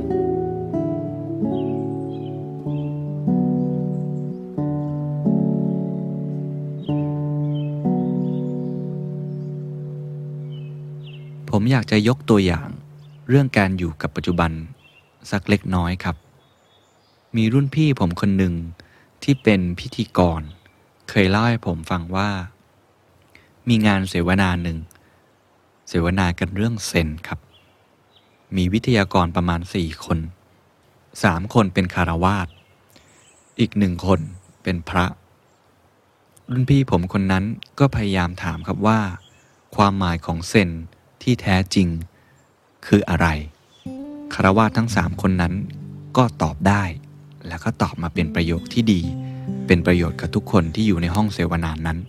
แต่เมื่อถามพระรูปนั้นครับ ผลที่ได้กลับมาคือความเงียบ ท่านไม่ได้ตอบอะไรเลยครับ รุ่นพี่ผมคนนั้นเล่าให้ผมฟังว่าเขารู้สึกอึดอัด ไม่สบายใจ และเป็นทุกข์มาก เพราะท่านไม่ตอบคำถามนั้นสักที ทั้งห้องเงียบ ไม่มีความเคลื่อนไหวใด ๆ ทันใดนั้นพระรูปนั้น ก็หยิบถ้วยชาขึ้นมา แล้วก็จิบ เสร็จแล้วก็วางถ้วยชานั้นลง แล้วท่านก็ลืมตา หันมาถามกับพิธีกรคนนั้นว่า คุณเห็นหรือยังคำสอนนี้รุ่นพี่คนนั้นเล่าให้ผมฟังว่า ความหมายของเซนที่แท้จริง คือการอยู่กับปัจจุบันขณะ ไม่ได้คาดหวังครับว่าจะได้คำตอบอะไร ในขณะเดียวกันครับ ก็ไม่ได้ทุกข์กับสิ่งที่ผ่านมาแล้ว แต่คือการเห็นครับว่า พระอาจารย์รูปนั้นกำลังยกถ้วยน้ำชา ขึ้นมาจิบ ถือเป็นเรื่องเล่าที่ผมคิดว่าน่าจะสอดคล้องกับความหมายของคำว่า การอยู่กับปัจจุบันได้ดีนะครับ เมื่อเข้าใจความหมายของการยอมรับอดีต ยอมรับปัจจุบัน ก็มาถึงขั้นตอนที่สำคัญที่สุด ก็คือการเปิดรับกับอนาคตว่าบิสบิบอกครับว่า ความหวังไม่ใช่สิ่งเดียวกับความคาดหวัง คุณอาจจะวางแผนเพื่อเตรียมรับกับอนาคตได้ แต่คุณกำหนดหรือควบคุมมันไม่ได้ คุณจำเป็นต้องวาดภาพสิ่งที่คุณต้องการไว้ แต่คุณก็จำเป็นเช่นเดียวกัน ที่จะต้องปล่อยวางมัน ปลดปล่อยตัวเองออกจากพันธนาการของกรอบเวลา แล้วกลับมาอยู่กับปัจจุบันของชีวิต ตรงนี้ ตอนนี้ คุณลองแยกแยะดูก็ได้ครับว่า มีอะไรบ้างที่เกิดขึ้นแล้วคุณควรสำนึกขอบคุณ และปล่อยวาง ความคาดหวังอะไรครับในอีกสัปดาห์ข้างหน้า ที่มันยังไม่เกิดขึ้น คุณลองเปิดความคิด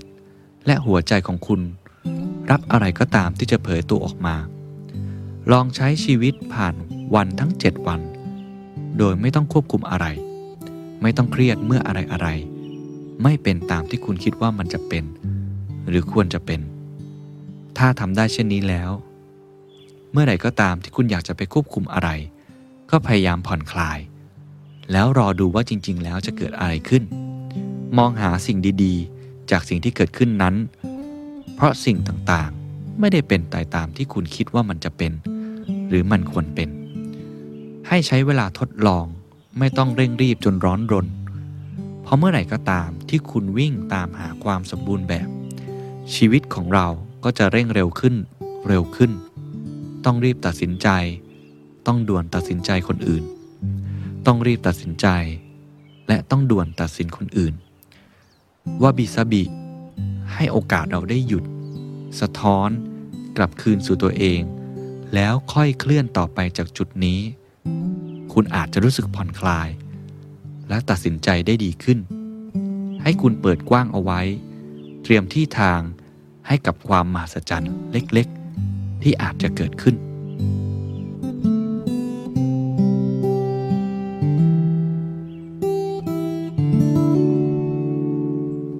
ผมเล่าไปแล้วครับ เรื่องการยอมรับอดีต ยอมรับปัจจุบัน แล้วก็เปิดกว้างกับอนาคต ในพาร์ทนี้ผมอยากจะเน้นย้ำเรื่องเรื่องหนึ่ง ซึ่งคิดว่าน่าจะเป็นเรื่องสำคัญ ที่ทุกท่านจะต้องประสบเป็นเรื่องปกติมากยิ่งขึ้น นั่นก็คือเรื่องของความล้มเหลวครับ เราพูดกันเยอะว่าเราต้อง fail fast fail forward แล้วก็ fail cheap แต่หลายครั้งเวลาที่เราเจอกับความล้มเหลวจริง ๆ มันก็ไปต่อยากถูกไหมครับ ว่าบิซาบิก็มีการสอนเรื่องนี้เหมือนกันครับ และผมว่ามันเป็นหลักคิดที่ทำให้เราเบาขึ้น ผ่อนคลายขึ้น แล้วก็พร้อมที่จะ resilient หรือยืดหยุ่นกับความล้มเหลวได้ดีมากครับ ก่อนอื่นยังกลับมาที่หลักการเดิมครับว่า ไม่มีอะไรที่เสร็จสิ้น ครบถ้วน หรือสมบูรณ์แบบ มันมีแค่การเรียนรู้ไปเรื่อยๆ ทุกคน ล้วนแล้วแต่สมบูรณ์พร้อมในแบบของตัวคุณเอง ความไม่สมบูรณ์แบบของเราทำให้เรามีเอกลักษณ์ และเอกลักษณ์ก็ทำให้เราแต่ละคน งดงาม การทบทวนความล้มเหลว ไม่ใช่เพื่อเรียนรู้ที่จะรักมัน หรือต้อนรับมันเข้ามา แต่หมายถึงการทำให้ดีที่สุด ด้วยความตั้งใจว่าจะไม่ล้มเหลว แต่ถ้ามันเกิดล้มเหลวขึ้นมา ก็ถือเป็นการเรียนรู้ ที่จะรับมือ ซึ่งจะช่วยให้คุณเดินหน้าต่อไปได้ การรเผชิญหน้ากับความล้มเหลวด้วยโลกกระทัดของวาบิซาบิมี 3 ข้อครับ 1. คุณไม่จำเป็นต้องชอบความล้มเหลว ไม่มีใครชอบความล้มเหลวครับ แต่เพื่อจะเรียนรู้จากมัน ความล้มเหลวนั้นทำให้เราอดทนมากขึ้น และช่วยให้เราเติบโตไปในทิศทางอื่น เมื่อเราเลิกพยายามจะสมบูรณ์แบบ เราอาจจะไม่มองความล้มเหลว ว่าเป็นความล้มเหลวอีกเลย 2. ความรู้สึกล้มเหลวนั้นไม่ได้คงอยู่ตลอดไป ไม่มีอะไรเที่ยงแท้ แปลว่าในแต่ละวัน เรามีโอกาสเริ่มต้นใหม่ได้เสมอ 3. สรรพสิ่งเปลี่ยนแปลงไป บางทีนี่อาจเป็นจังหวะให้เราได้หยุด พลิกมุม หรือหาหนทางอื่นแทนก็เป็นไปได้ จากโลกกระทัดในการมองความล้มเหลว 3 ข้อเมื่อกี้ วบิสบิยังมี 6 ขั้นตอนครับ ในการปลอดความเครียด เพื่อเรียนรู้จากความล้มเหลวนั้น เขาใช้ 6 ขั้นตอนนี้รับมือกับเหตุการณ์ หรือสถานการณ์ที่คุณกำลังจวนเจียน ที่จะล้มเหลว 1. ความจริง คุณควรจะระบุข้อเท็จจริงของสิ่งที่เกิดขึ้น ก็คือกล้ายอมรับในความจริงที่เกิดขึ้นไปแล้ว 2. อ่อนน้อม ดูให้ชัดว่า คุณถูกตำหนิในฐานะของอะไร คุณมีบทบาทต่อเรื่องนี้อย่างไร 3. เรียบง่าย ให้คุณค้นหาบทเรียน ขุดบทเรียนขึ้นมาให้ได้หนึ่งบทจากสถานการณ์นี้ 4. ไม่เที่ยง ดูว่าคุณสูญเสียอะไรไป คุณได้อะไรเพิ่มขึ้นมา และมีความเปลี่ยนแปลงอย่างไรในตัวคุณ 5. ไม่สมบูรณ์แบบ ยอมรับว่าตัวคุณและคนอื่นๆ ล้วนไม่สมบูรณ์ คุณต้องกล้าที่จะให้อภัยและโอบกอดตัวเอง เพื่อจะได้เดินหน้าต่อไป และเตือนใจตัวเองว่า เพราะความไม่สมบูรณ์แบบ พวกเราจึงเป็นมนุษย์ครับ 6. ไม่เสร็จสิ้น ระลึกไว้เสมอเลยครับว่า เรายังไม่ถึงตอนจบ เรายังไม่ได้เดินไปถึงตอนอวสานของเรื่อง คุณต้องตัดสินใจเลือกว่าคุณจะเดินหน้าต่อไปอย่างไร ถ้ายังนึกไม่ออกครับกับ 3 โลกทัศน์แล้วก็ 6 ขั้นตอน ในหนังสือยังมีเรื่องของการเปลี่ยนกรอบการมอง ซึ่งผมคิดว่าก็น่าจะเป็นประโยชน์เช่นเดียวกันครับ เขาบอกให้คุณลองตอบคำถามเหล่านี้ หรืออาจจะจดบันทึกก็ได้นะครับ ข้อที่ 1 เกิดอะไรขึ้นกันแน่ 2. อะไรทำให้คุณคิดว่านั่นคือความล้มเหลว 3. แล้วตัวคุณเองรู้สึกอย่างไรตอนที่เกิดขึ้น 4. ตอนนั้นคุณเตรียมตัวให้พร้อมรับมือแล้วหรือยัง 5. มีปัจจัยภายนอกอะไรอีกบ้างที่ส่งผลถึงมัน 6. ตอนนั้นคุณได้ยินเสียงจากภายในตัวเองหรือเปล่า มันบอกคุณว่าอะไร 7. ถ้าวันข้างหน้าคุณต้องเผชิญกับสถานการณ์เดียวกันนี้อีก คุณจะทำอะไรที่ต่างไปจากเดิม 8. คุณลองประเมินความล้มเหลวครั้งนั้นใหม่ ด้วยกรอบการมองที่เติบโต หรือว่าด้วยเลนที่คุณเข้าอกเข้าใจมากขึ้น มันจะคือความล้มเหลวแบบไหน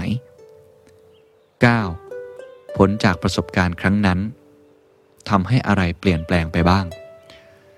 10. แล้วตอนนี้คุณต้องทำอะไร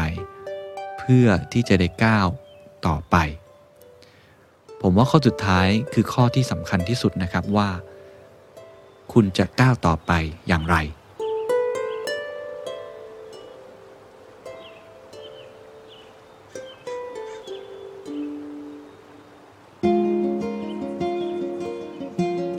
ผมอยากจะยกตัวอย่างตัวผมเองเล็กน้อยครับกับเหตุการณ์ที่เพิ่งเกิดขึ้นเลยครับ แน่นอนว่าในชีวิตการทำงานผมเจอความล้มเหลว เยอะมาก หลายครั้งก็ต้องใช้เวลาร่วมปีครับในการก้าวข้าม ความล้มเหลวนั้นมา แต่ความล้มเหลวที่เกิดขึ้นกับร่างกายของผม ผมไม่เคยคิดว่ามันจะเจอกับตัวเองเหมือนกัน ล่าสุดผมเพิ่งประสบอุบัติเหตุครับ ล้ม ก็ทำให้กระดูกแตก แล้วก็ต้องใส่เฟือก แขนขวาของผม ใช้การไม่ได้ประมาณ 1 เดือนสำหรับท่านอื่นๆอาจจะเคยประสบอุบัติเหตุหรือบาดเจ็บที่หนักกว่าผมนะครับ แต่ว่าในชีวิตผมผมไม่เคยเข้าโรงพยาบาลแบบนี้มาก่อน แล้วก็ไม่เคยใส่เฟือกลักษณะแบบนี้ ผมยอมรับกับตัวเองครับว่า ตอนที่รู้สึกว่าตัวเองล้มลงไปแล้วบาดเจ็บ แล้วก็ไปพบคุณหมอ แล้วคุณหมอก็บอกผลว่า จะต้องพักประมาณหนึ่งเดือน ให้หยุดงานต่างๆ นานาทั้งหมด ผมยอมรับครับว่าผมหงุดหงิดกับตัวเองมาก เพราะผมรู้สึกว่า ทำไม ตอนที่ทำกิจกรรมอันนั้น ผมถึงไม่มีสติทำไมผมถึงประมาททำไมผมถึงเลินเล่อแล้วก็คิดย้อนกลับไปกลับมาครับว่า ถ้าเวลานั้น ฉันสามารถแก้ไขได้ ฉันจะทำแบบนั้น แบบนี้ ความรู้สึกนี้เกิดขึ้นรุนแรงมากขึ้นครับ เพราะว่า ผมเป็นคนที่ถนัดขวาครับ อซ้ายเรียกได้ว่าใช้งานได้ศูนย์เปอร์เซ็นผมแทบทำอะไรไม่ได้เลยกับมือซ้าย ตอนที่ต้องกินข้าวมื้อแรก โดยนั่งกินข้าวคนเดียวแล้วใช้มือซ้าย ผมรู้สึกเหมือนผมเป็นคนที่ไม่มีความสามารถใด ๆ ที่จะช่วยเหลือตัวเองได้ ตอนที่ต้องแปรงฟัน ต้องทำกิจกรรมง่าย ๆ ที่ปกติแทบไม่ต้องคิดอะไร แต่กลับกลายเป็นว่าต้องใช้เวลากับมันเยอะมาก ตอนที่รินน้ำใส่แก้วแล้วน้ำหก หรือทำกิจกรรมอื่นๆ แล้วมันเสียเวลามากขึ้นกว่าเดิม ก็ยอมรับครับว่าเป็นเรื่องใหม่ของผมทำให้ค่อนข้างที่จะหงุดหงิดมาก แต่แล้วก็มีอยู่จังหวะหนึ่งครับ ที่ผมก็มองบาดแผลของตัวเอง แล้วก็ยอมรับกับตัวเองว่าสิ่งที่เกิดขึ้นนั้นมันเกิดขึ้นมาแล้ว ผมกลับไปแก้ไขอะไรมันไม่ได้แล้ว หน้าที่ผม ก็คือเลิกที่จะเหนี่ยวรั้งในอดีตแล้วโทษตัวเอง หน้าที่ต่อมาก็คือยอมรับในปัจจุบันว่าสิ่งที่เราเป็นนี้ เรากำลังมีเฟือกที่ใส่อยู่ เรารับรู้สัมผัสได้ว่าเราเจ็บ เรารู้สึกว่ามันทำให้ชีวิตเรายากขึ้น แต่นั่นก็ไม่ได้หมายความว่า มันจะเป็นเรื่องลำบากถึงขนาดนั้น และอย่างน้อยผมก็ได้บทเรียนกับตัวเองครับ มันก็มีข้อดีในสิ่งที่โชคร้าย ผมก็จะได้ฝึกแขนซ้ายของผม มือซ้ายของผม ให้ใช้ได้คล่องแคล่วมากขึ้นกว่าแต่ก่อน จากที่ไม่เคยใช้มันได้เลย ทุกวันนี้ก็ลองขับรถด้วยมือซ้ายอยู่ อาจจะช้าบ้าง ไม่ทันใจบ้าง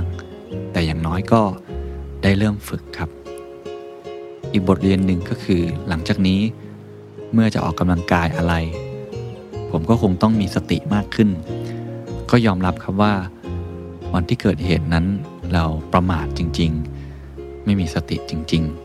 ๆ ผมก็เลยนึกถึงเรื่องราวอีกเรื่องหนึ่งที่น่าจะเกี่ยวข้องกับบทเรียนในเรื่องนี้ครับ คือเขาบอกว่าคนขี่ม้าเนี่ย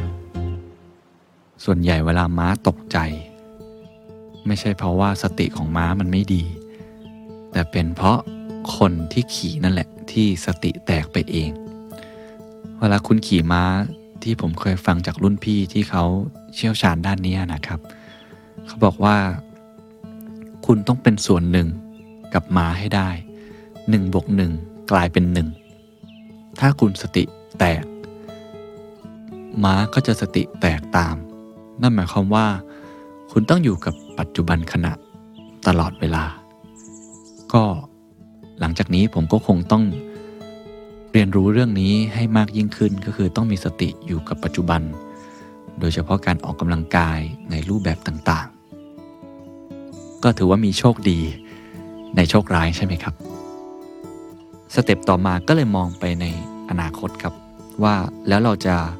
ทำงานอย่างไรต่อไปได้ แน่นอนผมไม่ยอมคุณหมอแน่ครับ คงไม่ได้พัก เพราะมีอะไรอีกหลายอย่างต้องทำพอคิดได้ดังนั้นแล้วก็หาทางครับว่า ขอบคุณในสิ่งที่เกิดขึ้น แล้วก็มองไปข้างหน้า ก็พบว่ามันเป็นเรื่องเล็กมากเลยครับ แล้วก็เห็นทาง แก้ไขเห็นโซลูชันเยอะมากเต็มไปหมด เมื่อรู้สึกดังนั้นได้ตัวก็เบาขึ้น แล้วก็ไม่ได้รู้สึกว่าสิ่งที่เป็นอยู่นั้นมันเป็นภาระอะไรแน่นอนครับผมมาเล่าหลายคนอาจจะหัวเราะในใจนะครับเพราะว่า ความเจ็บป่วยที่เกิดขึ้นมันเบามากเมื่อเทียบกับคนอื่นๆ แต่ที่ผมเอามายกตัวอย่างให้ฟัง เพราะว่าผมเองก็ยังก้าวไม่ผ่านไอการโทษตัวเอง หรือการไม่ยอมรับอดีต แล้วก็ไม่ได้อยู่กับปัจจุบัน ก็โชคดีครับที่พอนึกได้ก็ทำให้เราเปิดกว้างกับอนาคตมากขึ้น แล้วก็มีหัวใจหรือว่าสายตาที่มองไปข้างหน้าด้วยความเบิกบานมากขึ้น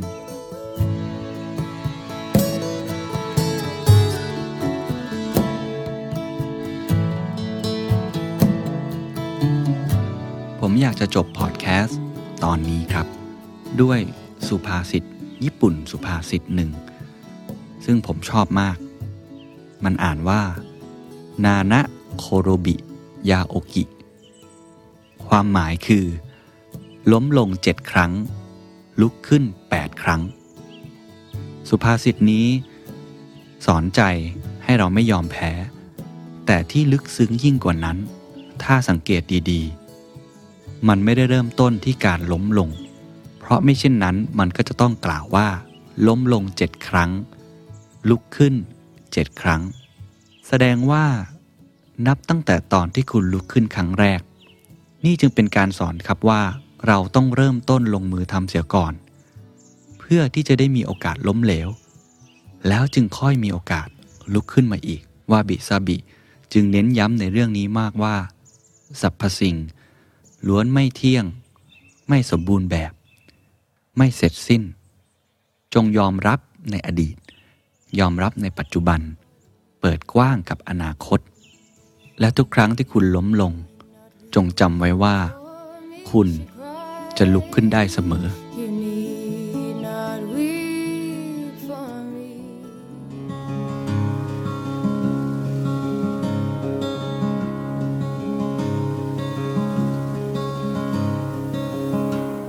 คือตอนสุดท้ายของซีรีส์วาบิซาบิ ถ้าคุณฟังมาถึงตอนนี้ แสดงว่าคุณมีความเข้าใจมากขึ้นแล้วครับว่า มันคืออะไรสำคัญกับชีวิตเราอย่างไร และเราจะนำมาใช้ในชีวิตประจำวันได้อย่างไร ในตอนนี้ ผมอยากจะอาสาพาทุกท่าน เดินทางเข้าสู่โมเมนต์ของวาบิซาบิ ไปด้วยกัน เปรียบเสมือนเป็นคู่มือ หรือเป็นเครื่องมือ ที่จะทำให้คุณเข้าถึงวาบิซาบิ ท่ามกลางชีวิต ที่แสนวุ่นวาย หดหู่ สิ้นหวัง ซึมเศร้า หน่าวิตกกังวล ในขณะนี้เลยนับตั้งแต่วินาทีนี้เป็นต้นไป ผมจะอาสาพาคุณ เข้าสู่วาบิซาบิ ถ้าพร้อมแล้ว ค่อยๆเดินไปพร้อมกันนะครับ This is the Standard Podcast.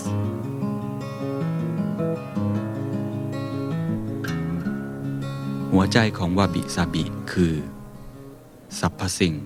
ล้วนแล้วแต่ไม่เที่ยง ไม่สมบูรณ์ และไม่เสร็จสิ้นวาบิ คือความงามในความเรียบง่ายสบิ คือความงามในความโรยรา ฉะนั้นแล้ว การจะเข้าถึงชั่วขณะนี้ได้ คุณจำเป็นจะต้อง อยู่กับปัจจุบัน อยู่กับลมหายใจของคุณ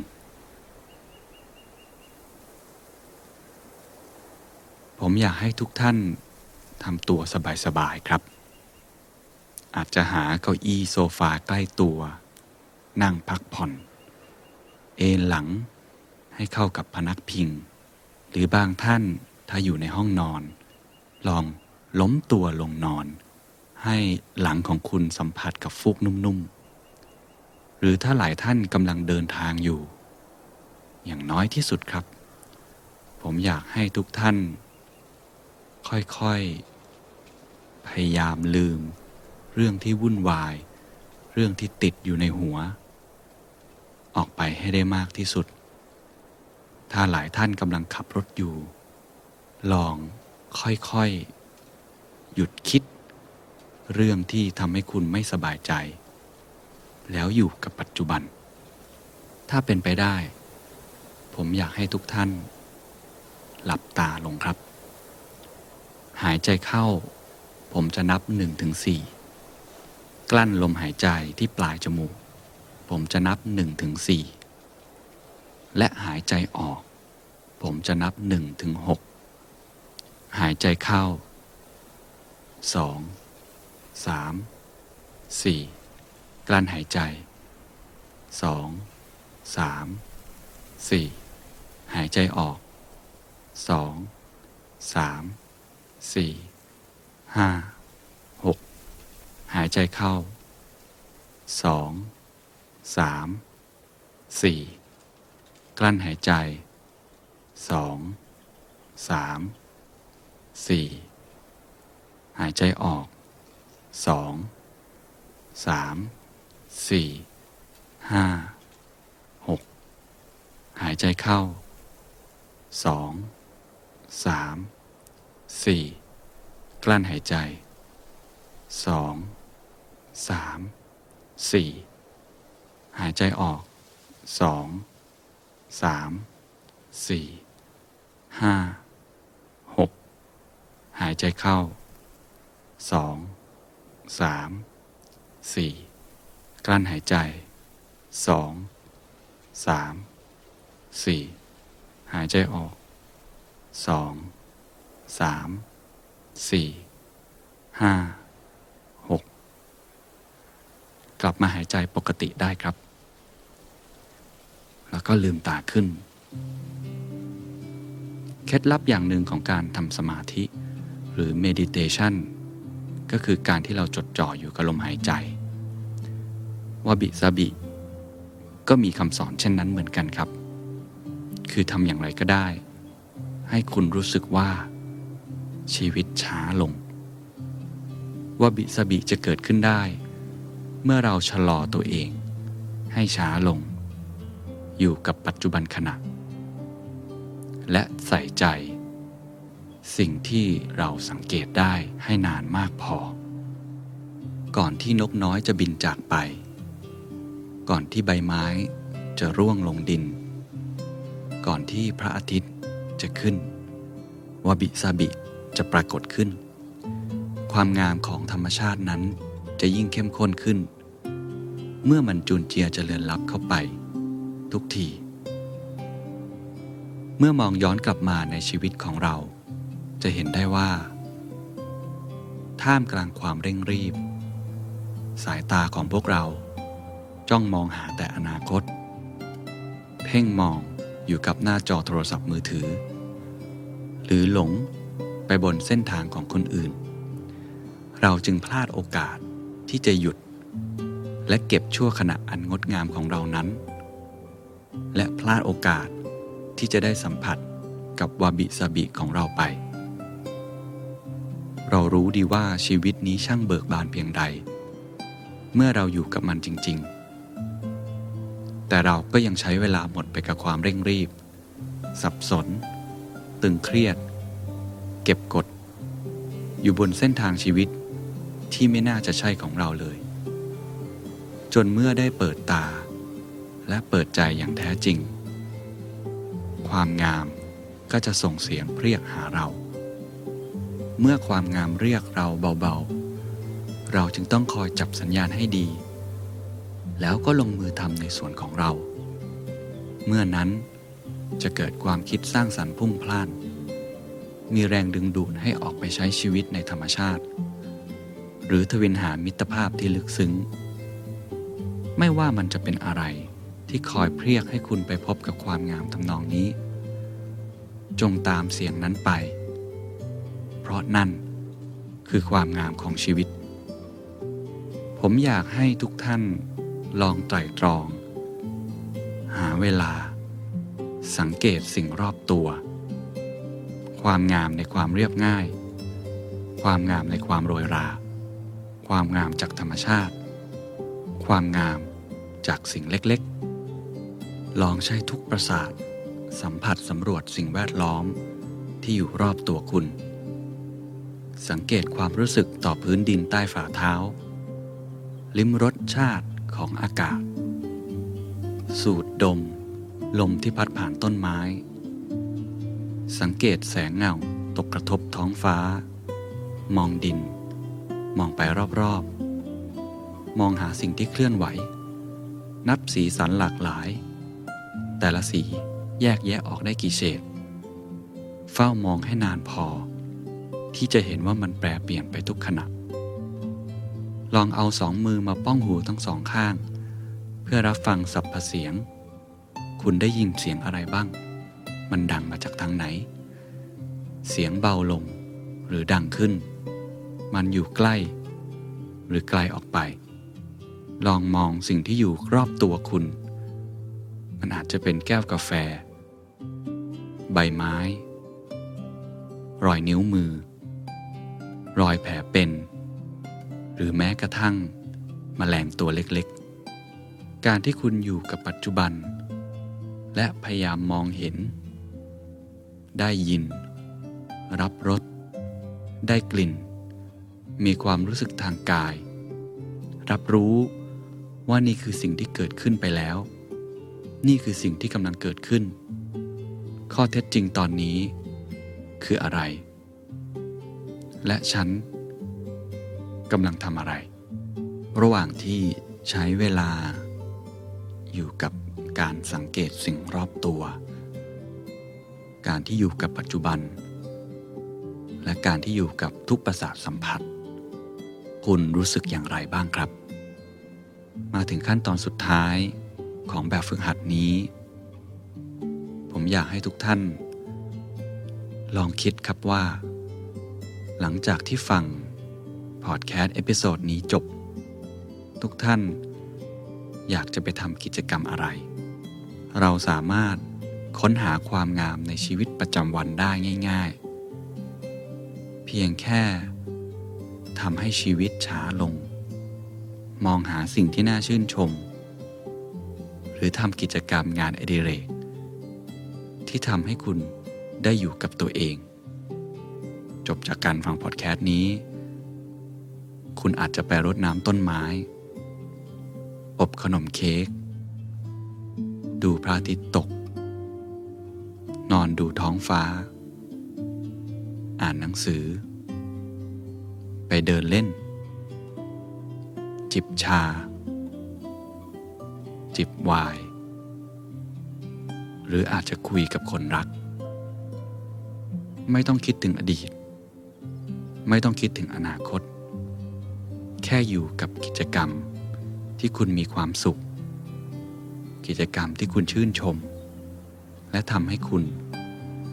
ได้ค้นพบความงามในชีวิตประจำวัน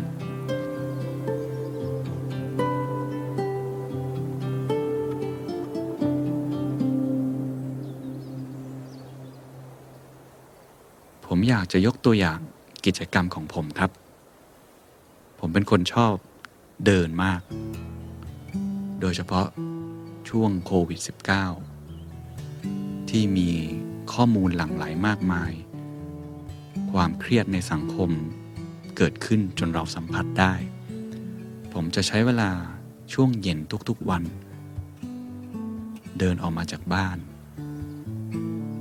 แล้วก็ไปเดินริมคลอง ผมโชคดีที่มีคลองอยู่ข้างหลังบ้าน ผมจะใช้เวลาประมาณหนึ่งชั่วโมงต่อวันครับ ค่อยๆเดินไป ในทางเท้าที่อยู่ริมคลองนั้น สังเกตเรือที่วิ่งผ่าน มองดูชีวิตผู้คนธรรมดาที่เดินไปเดินมา เห็นน้องหมานอนเล่นอยู่บนสะพาน ต้นไม้ที่พลิ้วไหวไปตามสายลม หรือบางครั้งอาจจะมีเม็ดฝนสัมผัสบนใบหน้า เห็นวิถีชีวิตของเด็กๆ ที่กำลังปั่นจักรยานเล่น บางคนอาจจะพกเซิร์ฟสเก็ตมาด้วย เห็นวิถีชีวิตของมุสลิม ที่กำลังเดินเข้ามัสยิด เห็นวิถีชีวิตของแม่บ้านที่กำลังทำกับข้าว กลิ่นกับข้าวลอยออกมาเตะจมูก มีพ่อบ้านหลายคน ถอดเสื้อ นั่งจิบเบียร์อยู่ริมคลอง ผมเดินไปจนสุดทางเท้าทุกวันครับ ระยะทางก็ประมาณ 2 กิโลครึ่ง แล้วก็จะพยายามใช้เวลานั้นเดินขึ้นไปบนสะพาน แล้วก็ดูพระอาทิตย์ตก แสงระยิบระยับของดวงอาทิตย์ที่อาจจะโดนตึกบังอยู่บ้าง มันสาดลงมา ที่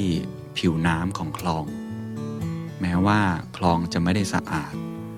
หรือสวยงามมาก แต่มันก็ไม่อาจบดบังความงามของแสงอาทิตย์ ที่ระยิบระยับ อยู่ในแรงกระเพื่อมของน้ำได้ นี่คือวาบิซาบิของผมครับ ระยะเวลาเพียงแค่ ครึ่งชั่วโมงถึงหนึ่งชั่วโมงต่อวัน แต่มันช่วยเติมเต็ม ความรู้สึก และช่วยเติมเต็มพลังข้างใน ให้สามารถเดินทางต่อในโลกที่วุ่นวายได้ ผมอยากให้ทุกท่านลองหากิจกรรมเหล่านี้ ในแต่ละวัน อาจจะเพียงแค่ 10-15 นาที เริ่มต้นด้วยการอยู่กับลมหายใจก่อน แล้วก็สังเกตสิ่งรอบตัว จากนั้นจึงลงมือทำในกิจกรรมที่คุณ เชื่อว่าจะทำให้คุณนั้น ได้ใช้ชีวิตช้าลง และได้อยู่ กับปัจจุบัน จากจุดเริ่มต้นที่เป็นแค่การสำรวจโลกแห่งความงาม ตอนนี้วาบิสบิกลายเป็นวิธีใหม่ ในการเปิดรับประสบการณ์ที่มีต่อโลกรอบตัว ไม่ใช่ด้วยความคิดเชิงตรรกกะ แต่ด้วยความรู้สึก ด้วยหัวใจ และด้วยทุกประสาทสัมผัสของเราวาบิสบิ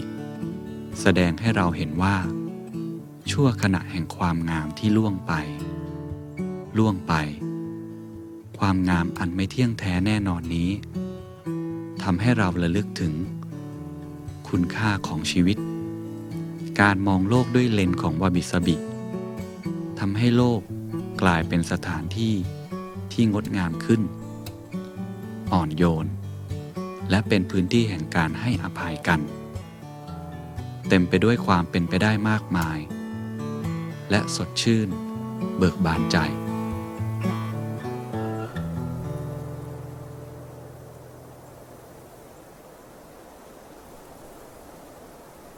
หวังว่า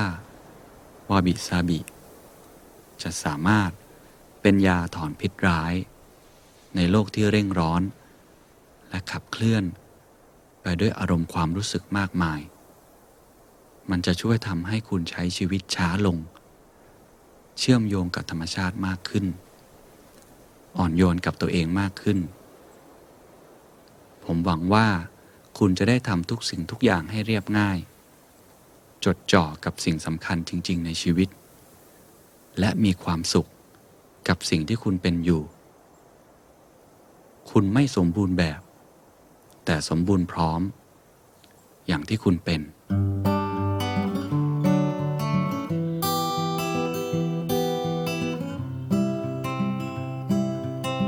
ท้ายที่สุด ผมอยากจะฝากคำพูดของคุณรากุ คิชิซาเอมงที่ 15 ทายาทช่างดินเผาแบบญี่ปุ่น รุ่นที่ 15 เขากล่าวไว้ว่า ถ้วยใบเล็กอยู่ในมือ ทั้งจักรวาล อยู่ในนั้น all the colors in her head. On the back seat, thinking of you. Not a worry,